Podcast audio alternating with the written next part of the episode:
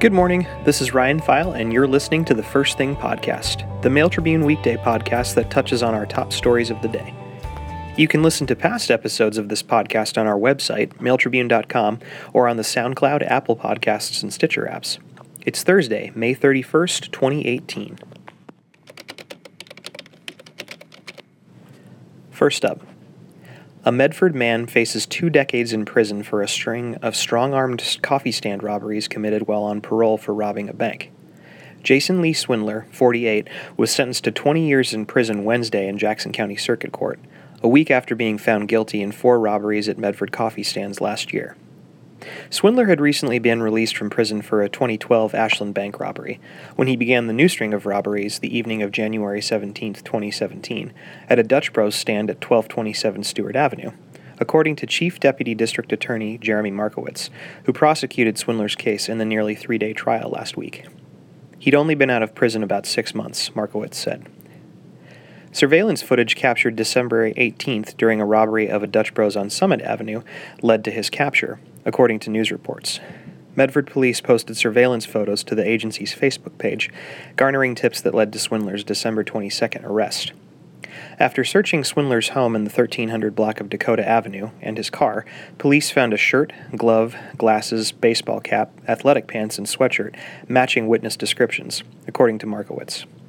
Only one victim spoke at Swindler's sentencing hearing Wednesday, expressing, quote, how it personally affected her and still is, according to Markowitz. The woman wasn't the only young adult affected, Markowitz said, expressing how one victim changed her shift, another barista is now apprehensive when customers approach the window, and another quit. A court document filed Monday by Swindler's court-appointed defense lawyer, Zachary Light, described Swindler as, quote, extremely remorseful for his actions, and pointed to opiate addiction as the root of his crimes. Swindler's mother and eighty-seven-year-old grandmother wrote letters on his behalf.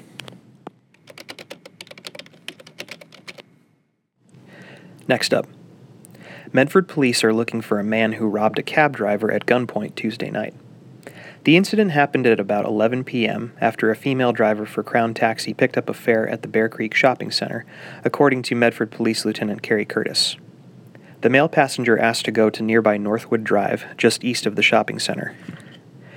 When they reached the destination, he displayed a black handgun and asked for money, Curtis said. The cab driver complied, Curtis said, giving up an undisclosed amount of cash. The man then, quote, nonchalantly walked away, reportedly north toward the intersection of Northwood Drive and Skeeter's Lane. No one was injured, police said. Curtis added the driver did not perceive anything suspicious about the man when he was first picked up, but that, quote, he might have been under the influence. The suspect is described as a white male in his twenties, about five feet nine and one hundred sixty pounds, with brown hair, brown eyes, and a thin mustache. He reportedly wore a light-colored hooded sweatshirt and had the hood pulled over a red hat. He also wore a black and blue flannel shirt and wore light-colored jeans. Anyone with information about the robbery is asked to call Medford Police at five four one, seven seven zero, four seven eight four.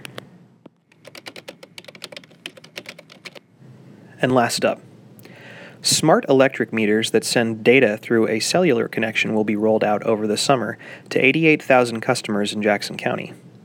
A team of sixty workers will cover the county, taking about five minutes to swap out each meter with a new state-of-the-art model that relies on radio signals to send four brief data downloads a day to Pacific Power. The data from the meters will also be available to customers who want to check on electricity usage, but the meters will have other features that should improve service.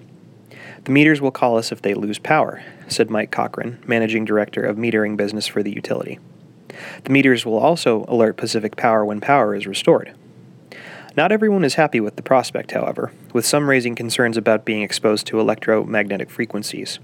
Pacific Power counters that the exposure is far less than what's experienced from common household equipment. In Oregon, five hundred ninety thousand customers will be part of the one hundred seventeen million dollars switchover. And that's it for today. Be sure to check out full versions of these stories at our website, mail tribune dot com. And if you want to stay connected to us throughout the day, follow us on social media. We're on Facebook, Twitter, Instagram, Pinterest, and YouTube. Have a good one.